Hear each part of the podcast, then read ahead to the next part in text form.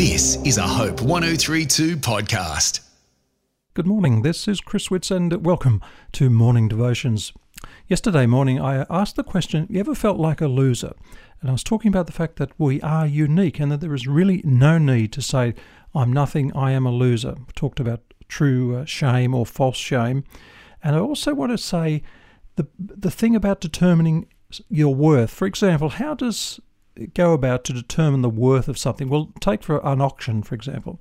There, the worth of an item is determined by one thing, and that's the highest price paid or the highest bidder at an auction. But you know, you were bought from the auction block of sin more than 2,000 years ago when God paid the highest price for you. And I'm talking about the life of His Son, Jesus Christ. Jesus paid the ultimate price for you by willingly dying on the cross. So He loves you that much and He wants us to be emotionally free to live our lives to please Him. Of course, that means putting faith in Him. Romans 10, verse 11 actually says, No one who believes in Christ will ever be disappointed. Now, you ought to write that verse down because it's a tremendous verse. It's a wonderful promise. You don't have to be a loser. The Bible says many times that God says you are valuable. In Matthew 6, Jesus taught us not to worry. He talks about the birds of the air that the Heavenly Father cares for.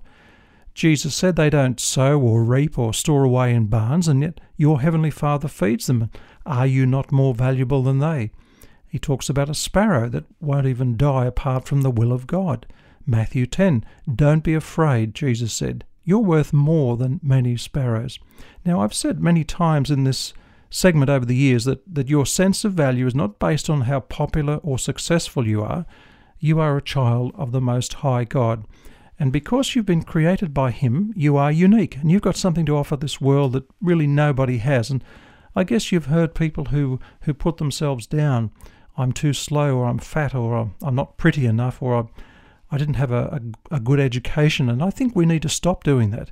We have intrinsic intrinsic value. That means to stop obsessing about your faults and give yourself a break.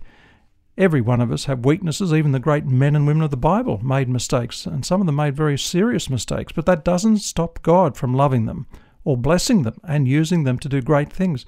And you might still say, I'm a loser. Yes, but there's a lot that is right with you. The best news of all is that God knows everything about you, good and bad, and He still loves you unconditionally. God may not approve always of your behavior, but nothing you do will ever cause him to love you less or more. So the love of God is a constant thing. Now, today, if I were to hand you a $100 note, would you want it? You probably wouldn't. yet, if I crumpled that up and it didn't look as good as the day it came out of the mint, would you still want this $100? Yes, I think you probably would.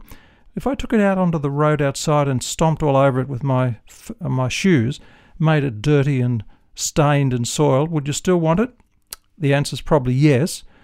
$100 was is $100. It doesn't lose its significance simply because it's old or not as pretty as it once was or it's got some bumps and bruises. Uh, that's the way, you know, God sees each one of us. We go through the challenges and struggles of life. And sometimes we feel like that $100 note, crumpled and dirty. But do you know that we never lose our value our value has been placed in us by God, the creator of the universe, and there is nobody that can actually take that away from us. Do you know that God is not focused on your faults? He's not keeping that list somewhere in heaven about all the shortcomings that you've got. He's not looking the things you've done wrong or what you did last week. He's looking at what you're doing right now. The fact that you've made a decision to be better, for example, or to trust Him more. And He's pleased when you're courteous to other people or kind and he's looking at the, at the fact that yes, you're you're wanting to do something for him.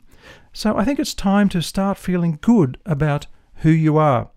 Sure, we've all got things in our lives that need improvement, but uh, God can actually help us.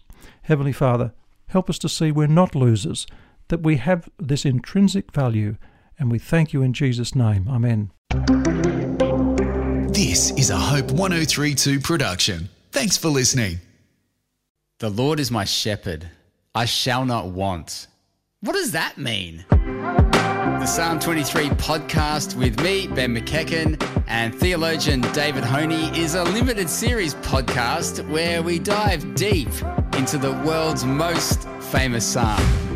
We thank God when we're in plenty. We look to God when we uh, feel like we're being tested. We trust God at all times, regardless of the circumstances, knowing that He will deliver us like a shepherd delivers his sheep. So come and join us on a journey with the Good Shepherd, whether you're in green pastures or not.